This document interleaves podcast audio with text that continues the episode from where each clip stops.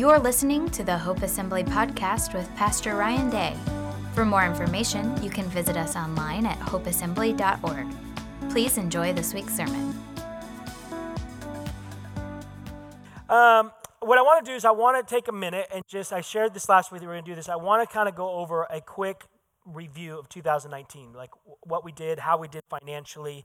And I want to start that by saying a huge thank you because, as I mentioned earlier, uh, we started February 17th as Hope Assembly. We launched as Hope Assembly February 17th of 2013. So we're just about seven years of God doing what God does in our midst. And he, that can't happen without you guys, without your generous giving. And what's unique about us is that um, we are what, what I would consider a grace giving church.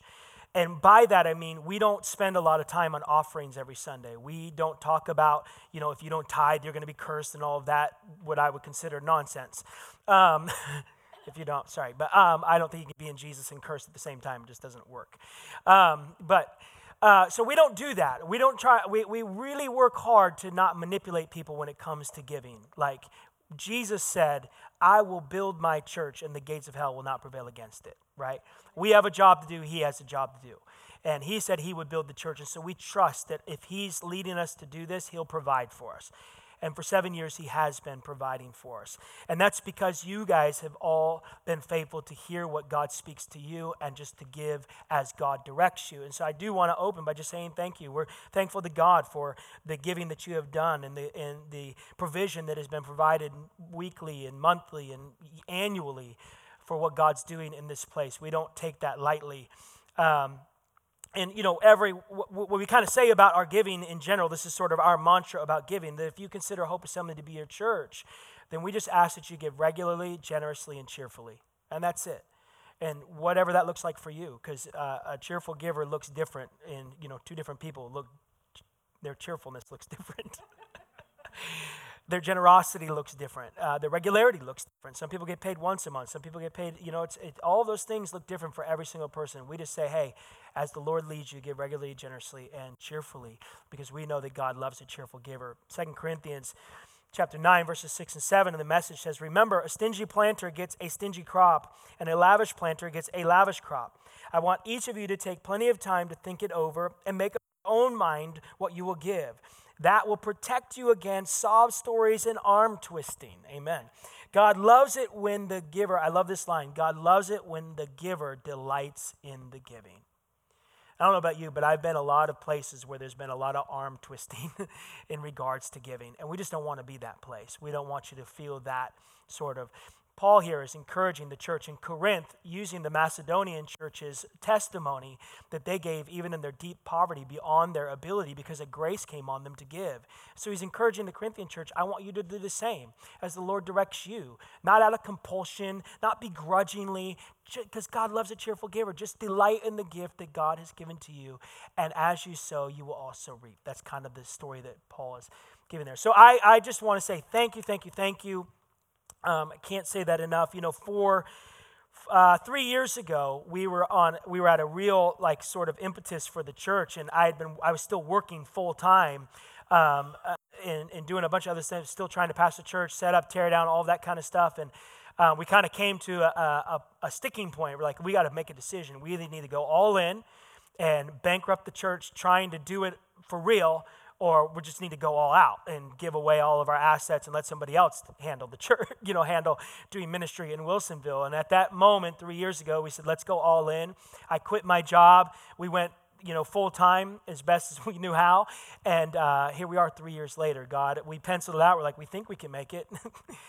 we'll see what happens. And uh, we just took that step of faith. And, and here we are three years later. God is doing great things. So let's look at 2019 just really quick, quick financial breakdown. Last year, we took in $196,400, and that's from about 25 or so, 20 to 25 actual family giving units.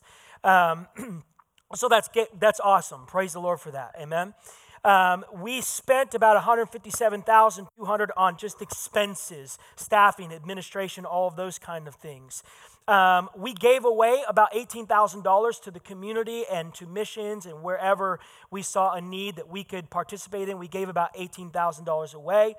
And uh, we have about $21,000 in the bank or so. So we have been in the black. We have always been in the black. God has been good. Amen. Amen. So we, there, were, there were times it got real close, and we were like, let's see. But God has been good. Um, this is how we spend just a quick graph. And again, this is just a brief overview. 54% of what we bring in goes to our staffing. Uh, I'm full time on staff. Uh, we brought Jordan on last year as uh, sort of an administrator. Um, we, we pay other people. Eric gets paid at our soundboard back there, and some other just simple like stipends, we would call them weekly stipends that we get out to people that help at, certain levels. So 54% goes to our staffing, 36.5% goes to our administration. That would be things like what we pay to be in this building, what we pay for our parking spot for our trailer, upkeep for our trailer, on all that stuff. You know, this stuff all costs money. It all breaks down when you move it constantly and set it up and tear it down. It's always things that need to be replaced. Those kind of things. Uh, housing our website, all that kind of stuff. It's boring stuff, I promise you. Um, but that's sort of what we just grouped it all. It's kind of our administration costs. This is what it takes to make this all happen. And then uh, 9.5% went out to outreach and giving. And our giving sort of broke down like this. If you can bring that next slide up. We, um, we gave, like I said, $18,000. If you remember correctly, we gave away 18 Thanksgiving meals right here. We bought 18 turkeys for the Wood Middle School. Uh, they came to us and said, We need help. We're trying to provide fa- 18 families with Thanksgiving dinners. So we uh, wrote the check for 18 turkeys of those dinners. Uh, there was eight families that needed Christmas gifts here at Wood Middle School, and so we also wrote the check for that and said we will we will do everything we can to make sure these families get to have a good Christmas. Um, every year we're the main sponsor of the community egg hunt. Um, so we started off as just you know coming and serving the community egg hunt, and the Parks and Rec department came to us and said, "Will you co-sponsor with us?" So we're the main sponsor. We give away all the bikes. We give we throw all the eggs out. We show up with the Parks and Rec department. They love you guys. They're grateful for the partnership that we do together, and we we co-sponsor that egg hunt every single year. Um, there's just a general benevolence fund if you don't know what that means, it's just people call. My power is going to be turned off. Um, you know, we don't have groceries, those kind of things. We get those phone calls pretty regularly.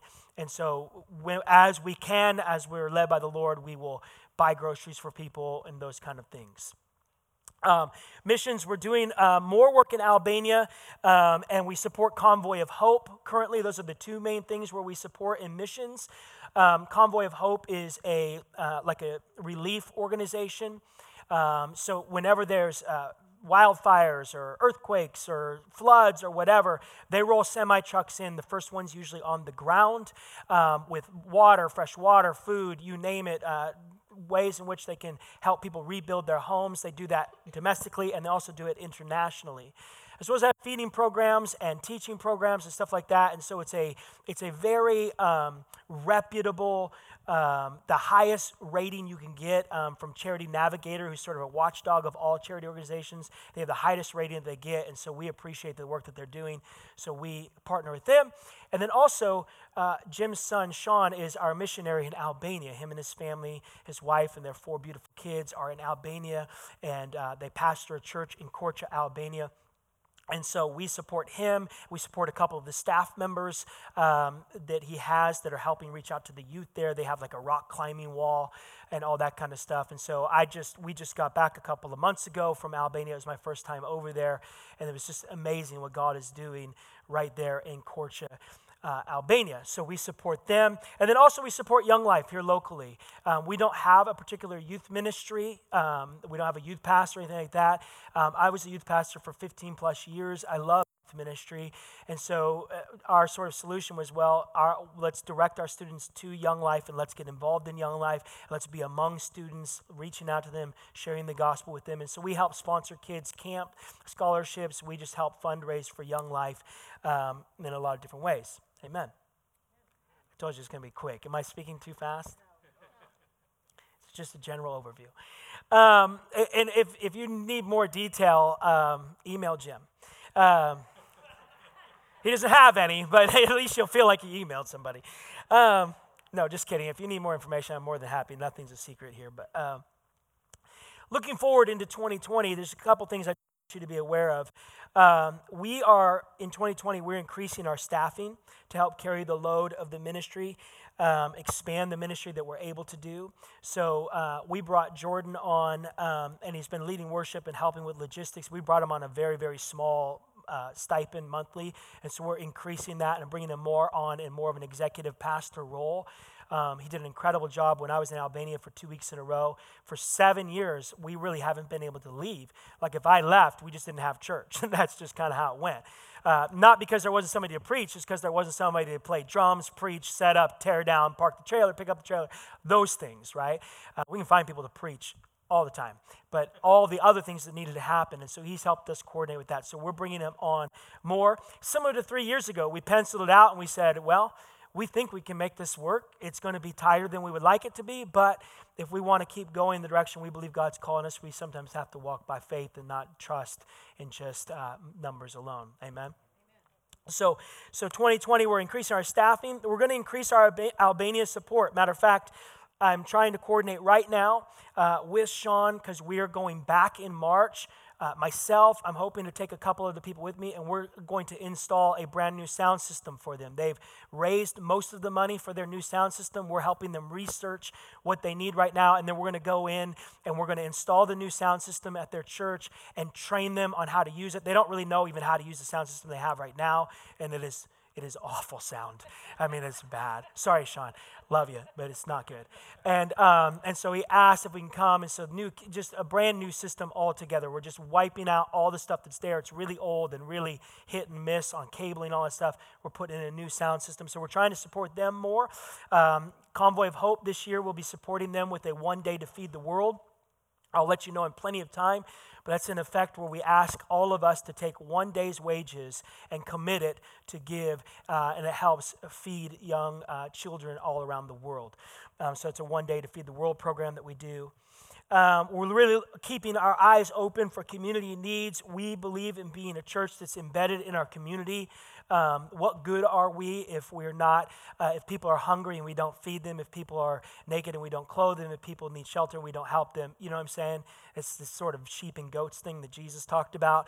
And he's like, Well, when did we visit you? Or when did we feed you? Or when were you sick? And he's like, Whatever you did for the least of these, you did for me.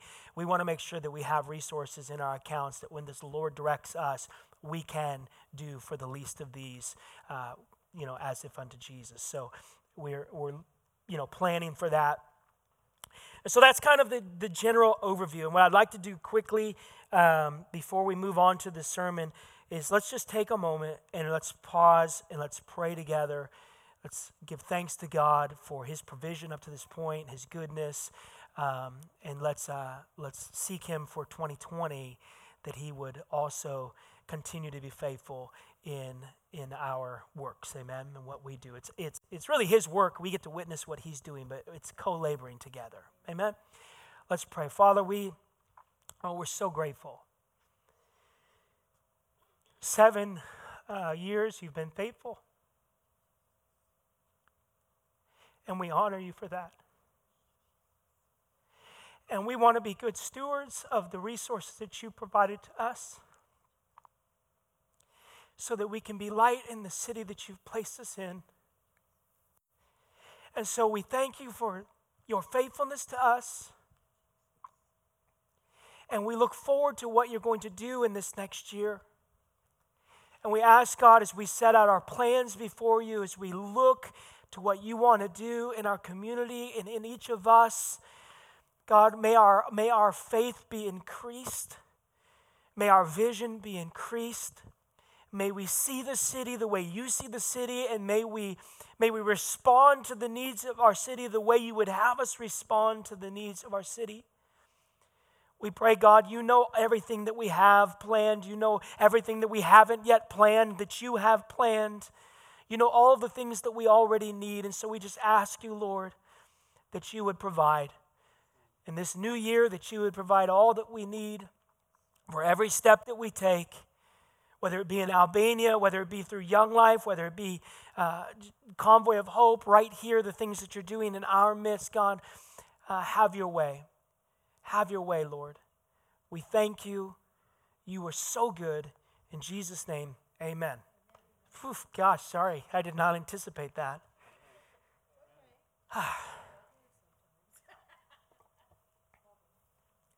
what I need is more coffee. You have your Bibles, open to Luke chapter 11. Praise the Lord. Um, I think I covered everything on that. Luke chapter 11. We're going to part three of Let Us Pray. Today's going to be a little bit shorter because of doing that financial review there. Luke chapter 11, verses 1 and 2 says this Now Jesus was praying in a certain place. And when he finished, one of his disciples said to him, Lord, teach us to pray, as John taught his disciples. And he said to them, When you pray, say. I, I want to pause there and talk about last week, we talked about having, all of us having a certain place. That Jesus had a certain place, that he would go to places away from everybody else. And uh, as we're walking through the book, um, let, teach us to pray, or I forget the name of it. Um, as we're walking through that book, we talked about how they talk about the Celtic Christians have this. Scotty talked about this when he when he opened up the series. Celtic Christians have this saying about thin places, these places where we go, where the, the veil between heaven and earth is thinned, and, and you can sense just a residual, even presence of God in these places. That's why when we do 24 7 prayer, we want to do it in the same room. We want everybody to come to the same. We want to make that place like the tent of meeting that Moses would go to. It was a thin place, a place where you could meet with God. And so Jesus had a certain place. He would go up into the mountains or he'd go off by himself that he would meet with the Father. We need thin places in our lives. We need certain places that we've set aside, whether it's a, a chair in your living room early in the morning before anybody's awake, whatever that may be, a thin place where we can, a certain place where we can meet with the Lord. And the disciples said, Lord, teach us to pray. And how many you know? I don't know about you, but I know about me. I need God to teach me how to pray. 30 years I've been serving the Lord. I still need Him to teach me how to pray. Still, some days I'll walk into my prayer time and it just will be beautiful, and like an hour will go by as if it was nothing.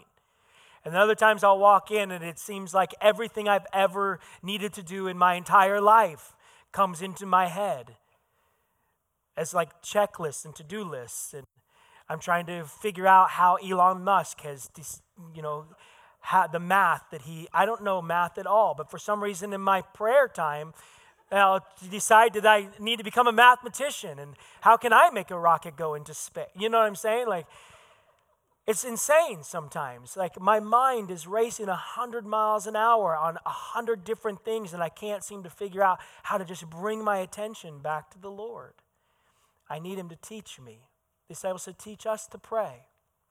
And then what he did was he taught them a simple prayer.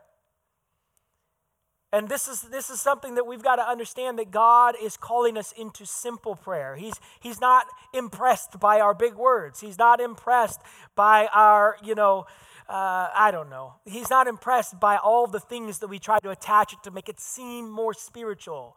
He doesn't care about any of that stuff. What he wants is us, the real us, the authentic us, the no mask us to come before Him in whatever state of mind we're in, frustrated, joyful, whatever it may be, and just come to Him and be with Him.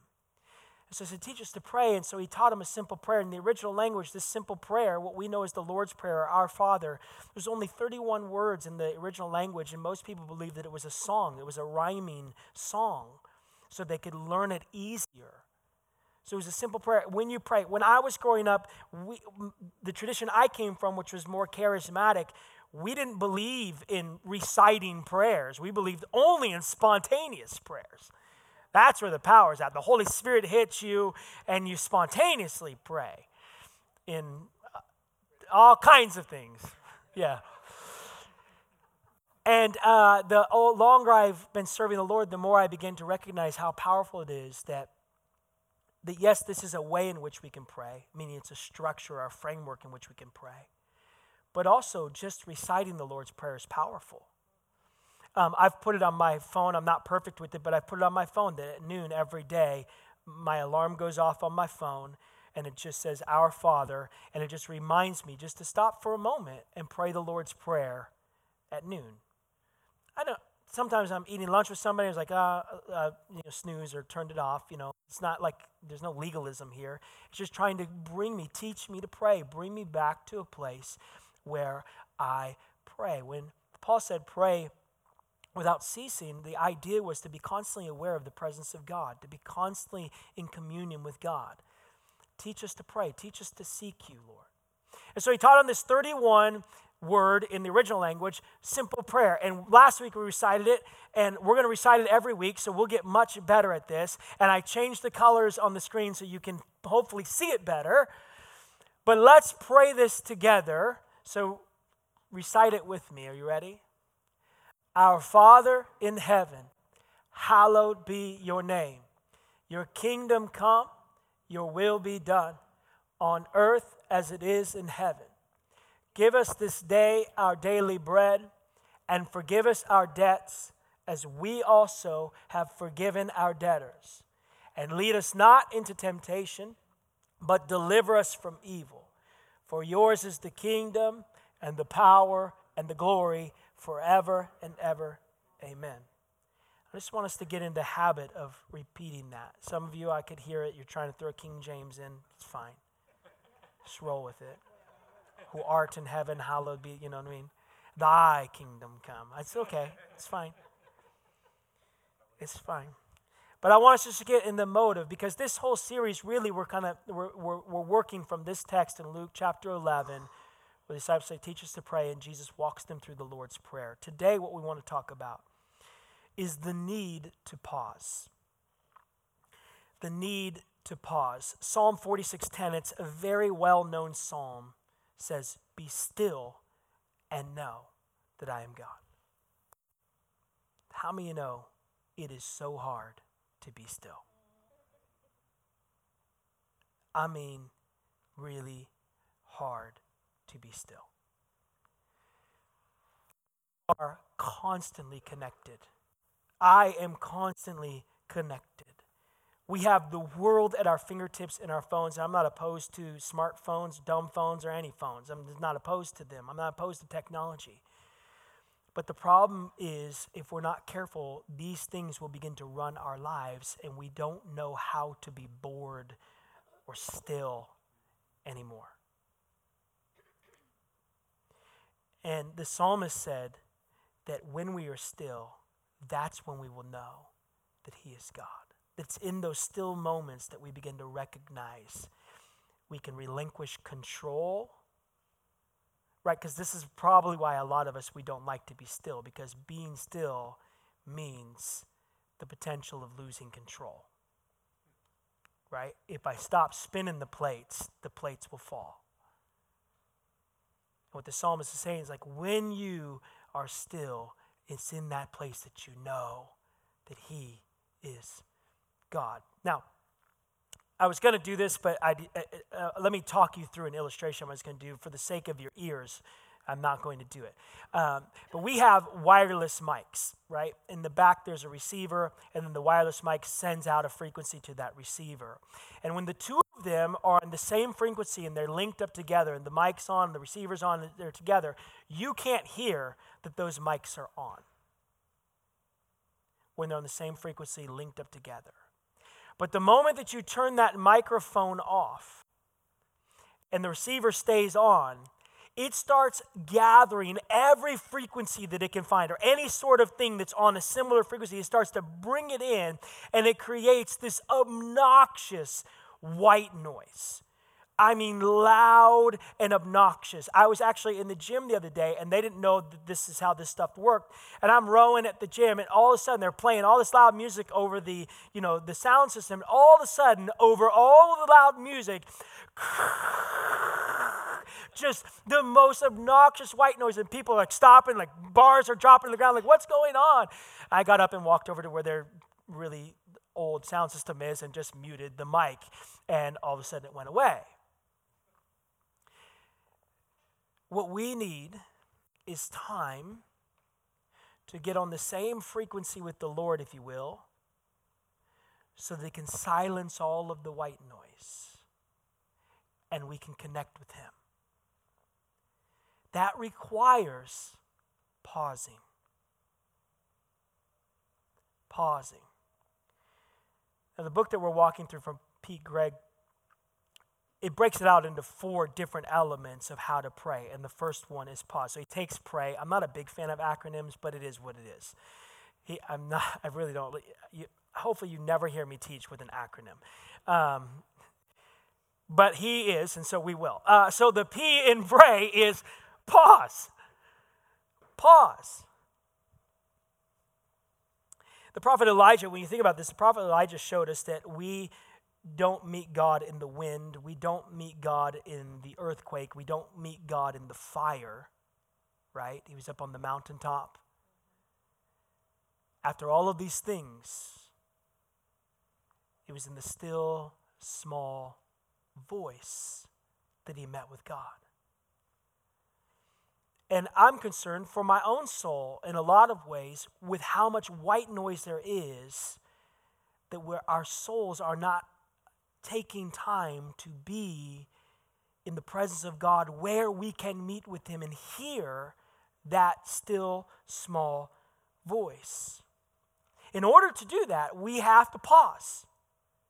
In order to do that, we have to embrace the silence, we have to tune our ears to the frequency of that still small voice. We have to be comfortable with befriending silence. Now, this is something I'm going to share a lot of things from, uh, you know, monks and you know people that have been doing this much longer than we have. There's been a history of the Christian church much longer than the American Christian church. Amen. And there's a lot of traditions that they have involved themselves in to help them, whether it be the desert fathers or, or you name it, the, the people that, that learn to get away, learn to set aside time, learn to, to practice, Brother Lawrence, to practice the presence of God, right? These people had this beautiful thing, and I'm concerned that we've gotten so far away from these ideas in the American church that we just have forgotten even how to be silent. We've got to befriend silence. Uh, John Mark Comer, in his book, The, Relu- the uh, Ruthless Elimination of Hurry, said this The noise of the modern world makes us deaf to the voice of God, drowning out the one input we need most. The noise of the modern world makes us deaf to the voice of God, drowning out the one input we need most. Uh, the Catholic theologian Blaise Pascal said this: All of humanity's problems stem from one, um, from man's inability, rather, to sit quietly in a room alone. All of humanity's problems stem from man's inability to sit quietly in a room alone.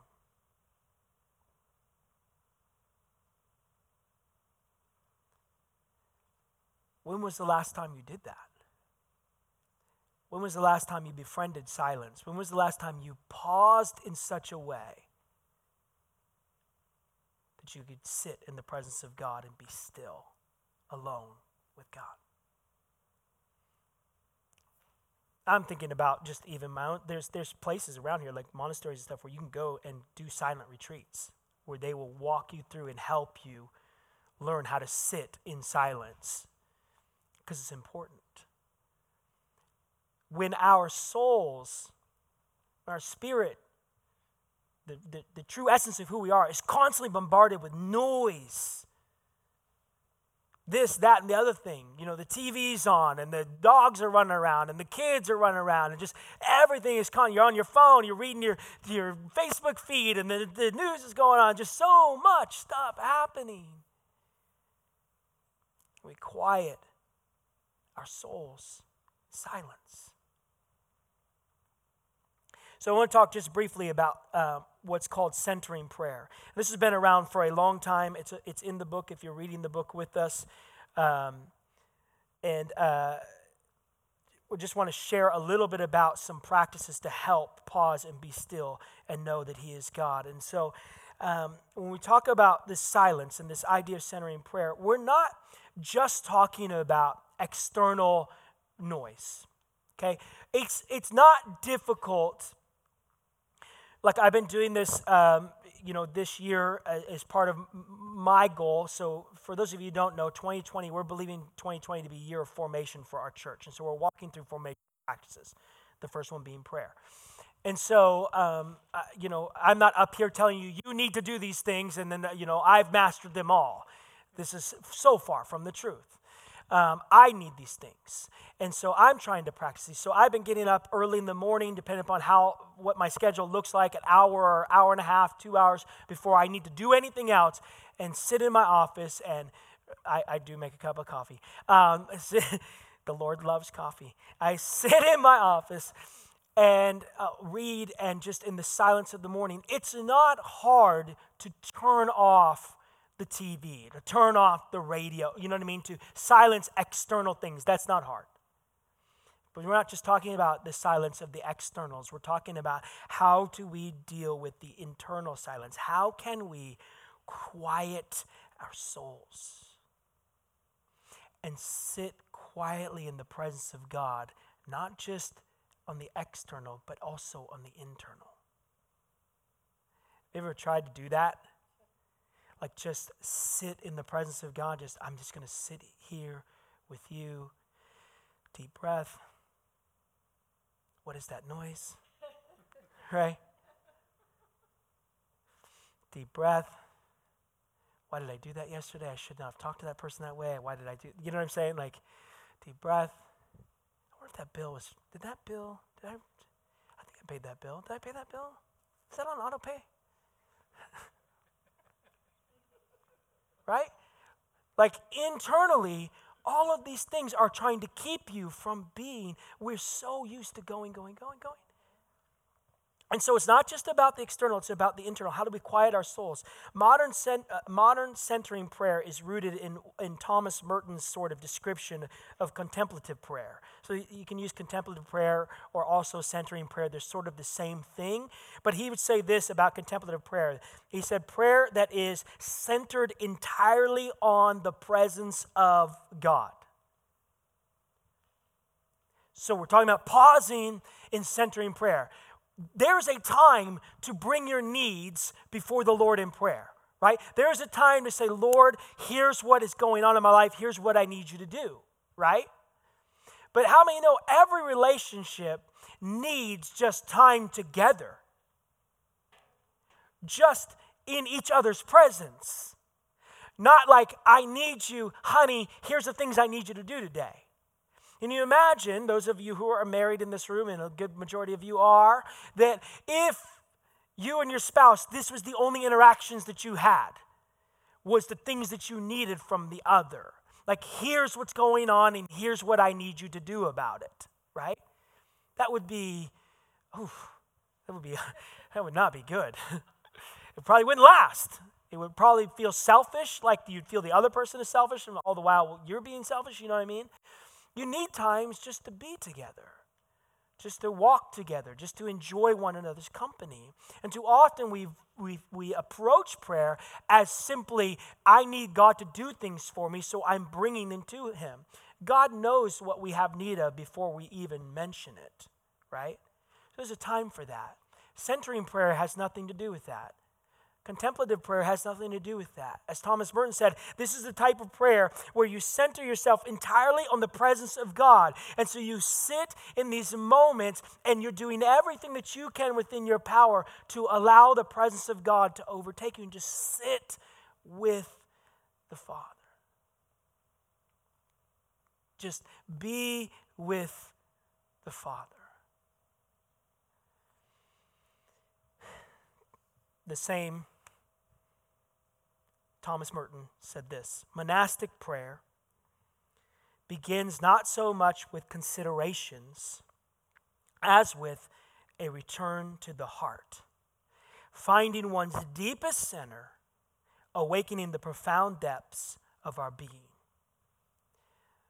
What he's saying is that these sort of this idea of this contem- contemplative prayer is not so much about bringing your lists of things to do to God or things I need you to have done. Rather, it's about returning to the heart of prayer, which is finding your being in the presence of God, finding the very depths of who you are, being awakened in who God says you are, in God's presence, in your identity in Him.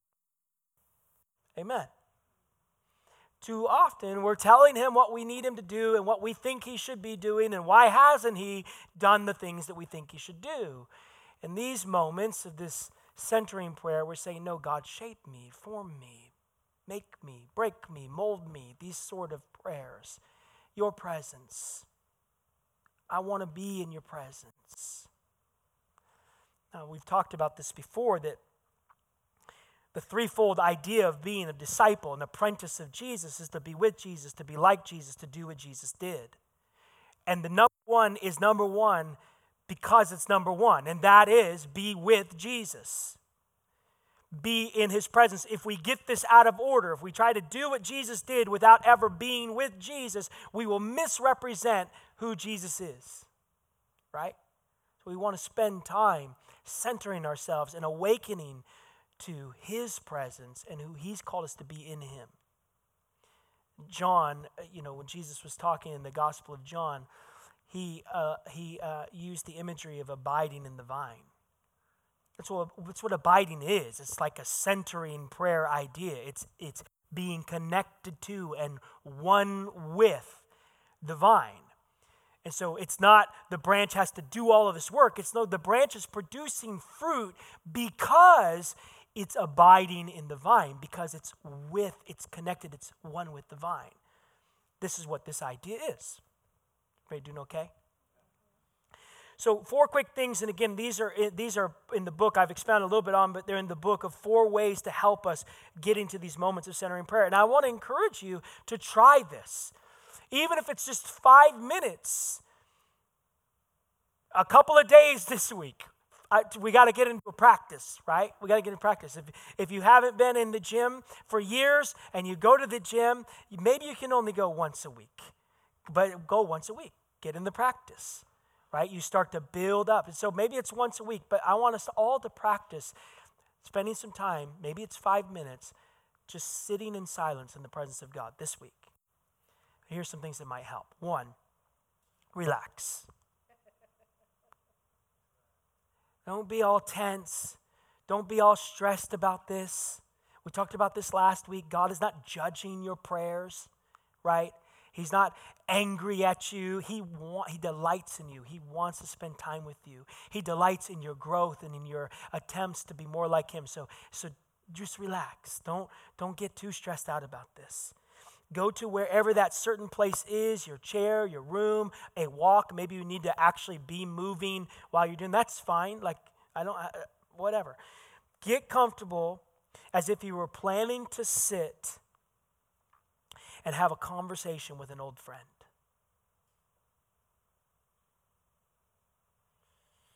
Think through your posture, think through the things that are going on and how that's impacting the way that you're feeling that moment, and find a way to relax in the presence of God. Now, some of you might be like, this feels a little new agey. Relax. Um. you know, the scriptures tell us that we should meditate on the scriptures. It's this idea that we should sit in the presence, that we, we it's not new age. This is like what has, for, for centuries, church fathers, this is how they started this like if you read about the Desert Fathers, if I'm not mistaken, the Desert Fathers were so um, taken back by the fact that, that Rome was now turned into a Christian nation they're like, we don't want to have anything to do with these powers and, and trying to bring Christ and, and the empire together. So we're going to go out into the desert and we're going to live separately as a different, and we're going to focus on the presence of God and we're, we're going to we're going to meditate so that we can show a different way of living life. I'm not saying you have to do that. I'm just saying this is how seriously they took the idea of contemplating sitting in God's presence and being separated from the normal world. So relax. Number two, breathe. this is where people really think it gets a little new agey. They're like, mm, are we doing yoga now? Is that what this is? Is this yoga? Maybe. No, it's not yoga. Breathe in deeply the Spirit of God.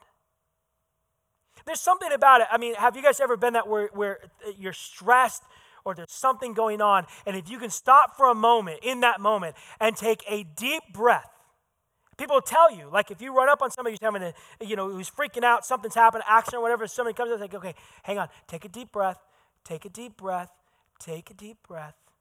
Now, tell me what you need to, right? I, mean, I raised two boys. They come running. Something's going on. There's something happening. Deep breath. Deep breath. Now tell me. Breathe deeply in the Spirit of God. Allow your breath to sync up with the stillness in the room. Like, allow yourself to rest even in your breathing in the stillness of that moment. helps you calm your soul and embrace the silence. You want to know how to embrace the silence? One way is to learn how to breathe in the midst of it. Don't hyperventilate because everything got quiet. It's, uh, breath is such a beautiful metaphor. I mean, this, the scriptures are filled with this idea of the Spirit, the pneuma of God, right? The, the breath of God, the Spirit of God. I mean, even in Genesis, when God forms man out of the dust of the earth, he's just this, this clump of clay, if you will, until God breathed the breath of life into him. And then he became a living spirit, the pneuma of God. He was inspired by the pneuma of God. And so there's nothing weird about thinking about our breathing and breathing in the Lord. Like, I just want to relax, rest, and breathe in calmly the stillness of the presence of God. Try it. And then speak. As you sit quietly in His presence and in the stillness, use simple prayers or simple words to help you center your being on the presence of God. You could, some people will pray, uh, Father in heaven, hallowed be your name. Father in heaven, hallowed be your name. And all you're trying to do is use these simple words. You're not trying to remember or try to make up some sort of prayer. You're just using simple words to try to center your heart, your spirit, your soul on Him and His presence. Jesus said, when you pray, pray this way Our Father who art in heaven, hallowed be thy name. It's sort of just the beginning. This is a, that whole beginning is about being intimate with the Lord, our Father. Hallowed be your name. Or some people will pray um, just Maranatha, just the, the word Maranatha, or we get Lord come. Lord come. Lord come. I think about how often maybe people think I'm weird because generally when I come up here to transition us from the worship, I really I led worship for like 20 years, so I really love worship. And Jordan and Alyssa do a great job, so I just want to kind of hang out. Um, we could just do that all day; that'd be fine with me. Um, but I'll stand here. I'll be like, Lord, come you know, I, what I'm trying to do is get a feel for what is God speaking in this moment as we're transitioning from singing songs into maybe breaking the word. Lord, what do you want to do? You come. You're probably already here, but I'm just I'm I'm tuning myself and us into Maranatha. Lord, come. Your presence, be here with us, speak to us. St. Francis of Assisi used to say just over and over again, My God and my all. My God and my all. So he would silence himself and begin to relax in the presence of God and just say, My God, my all, my God, my all. Centering, giving yourself the opportunity to sit in the presence of God. This may be new to some of you, it's new to me too. Like all of my prayer life for the last 30 years has been mostly petitioning the Lord has been mostly, and I say new, it's been the last couple of years that I've allowed myself to read outside of my old, you know, we used to have rules. You can only read certain authors. You know, that's how I grew up in church. These are your rules. These are the people you read. And I, all of a sudden, I started realizing there's these beautiful authors from different, the different walks than I that I come from, but they love Jesus, and they're teaching us how to embrace His presence. It's okay if it's new. But there's just something about being able to go to my chair in the morning and not feel like I have to perform for the Lord. Not feel like I have to pray just, I mean, just fire from heaven. Anybody? Elijah was a man just like us. And when he prayed, he earnestly prayed that it would not rain, and it did not rain for three and a half years. You know what I'm saying?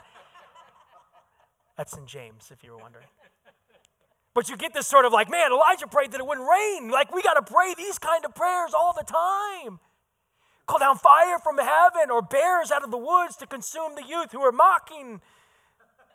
Right? These kind of things. And like, we don't. We don't have to perform. We can actually just sit in his presence and center our hearts on him, our all in all. And then lastly, repeat. Because what's going to happen? We're practicing. More than likely, we're going to get distracted. More than likely, uh, things are going to, you're going to solve the world's problems in this moment. This moment is when you're going to figure out how to feed everybody, right? Or at least your mind's going to attempt it. So it's going to happen. You're going to drift. Some things are going to show up. A noise is going to happen. The dog's going to bark. Whatever. Cool. No problem. We're practicing. What we do? We repeat. Relax. Breathe in again the Spirit of God. Send ourselves again. Lord, come. Lord, come. Lord, come. And we just practice how to be in His presence. Amen? How to rest in Him. And so let me finish with this with this prayer really of stillness that comes from Psalm 131 verses 1 and 2 and the worship team can come. We're going to sing a song and we'll open up the communion tables. You can receive communion the offering tables will be open. You can give as the Lord directs you. Both of those are just extensions of our worship this morning. But Psalm 131 verses 1 and 2 says this my heart is not proud Lord. My eyes are not haughty. I do not concern myself with great matters or things too wonderful for me but I have calmed and quieted myself. I am like a weaned child with its mother. Like a weaned child, I am content. Think about that prayer. It's really a prayer from the psalmist about centering, about stillness, about being content just in the presence of the Lord. He says, I'm not proud, I'm not haughty. And I love, he says, I'm not concerning myself with great matters or things that are too wonderful for me. I so often want to rule, I want to be the sovereign of my life. I want to schedule it all out and make it all happen. In this moment, still me. Let me be quiet in your presence. Let me sit like a child. And you have all seen the child wrapped up fully fed in the presence of its mother, as content as can be. And the psalmist says, This is the picture of what it looks like to be still in the presence of the Lord. Amen. So I want to encourage you this week find some time to center yourself in God's presence. Maybe you can't start with 60 minutes. That's fine. That's a long time especially if you've never done it, right? Start with five, start with two, but find a way to get in a rhythm of centering yourself in the presence of God.